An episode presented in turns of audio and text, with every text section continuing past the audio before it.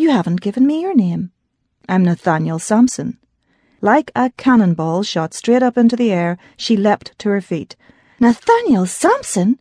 Her eyes widened. He eyed her warily. Did she not like his name? He'd never had complaints about it before. Do you know where you are? she demanded, her hands on her hips, in a gesture he was sure she'd copied from her mother. Nathaniel shook his head slowly.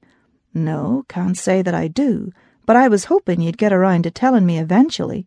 She tapped one foot against the floorboards. Oh, I'll tell you all right, Mr. Sampson. You are at the home of Jacob Austen.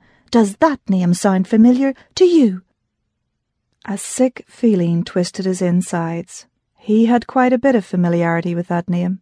He'd come all the way to Waverley, Virginia, to serve Mr. Austen with a notice of repossession.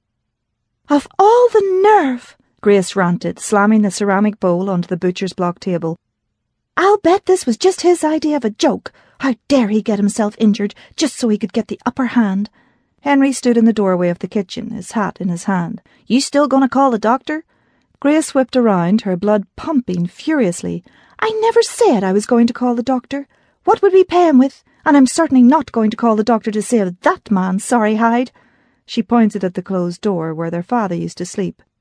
Henry ran a tongue over his teeth.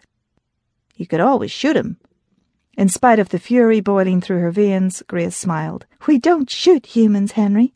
He shrugged thin shoulders. Why not? It's what we do with horses when they ain't no good to us.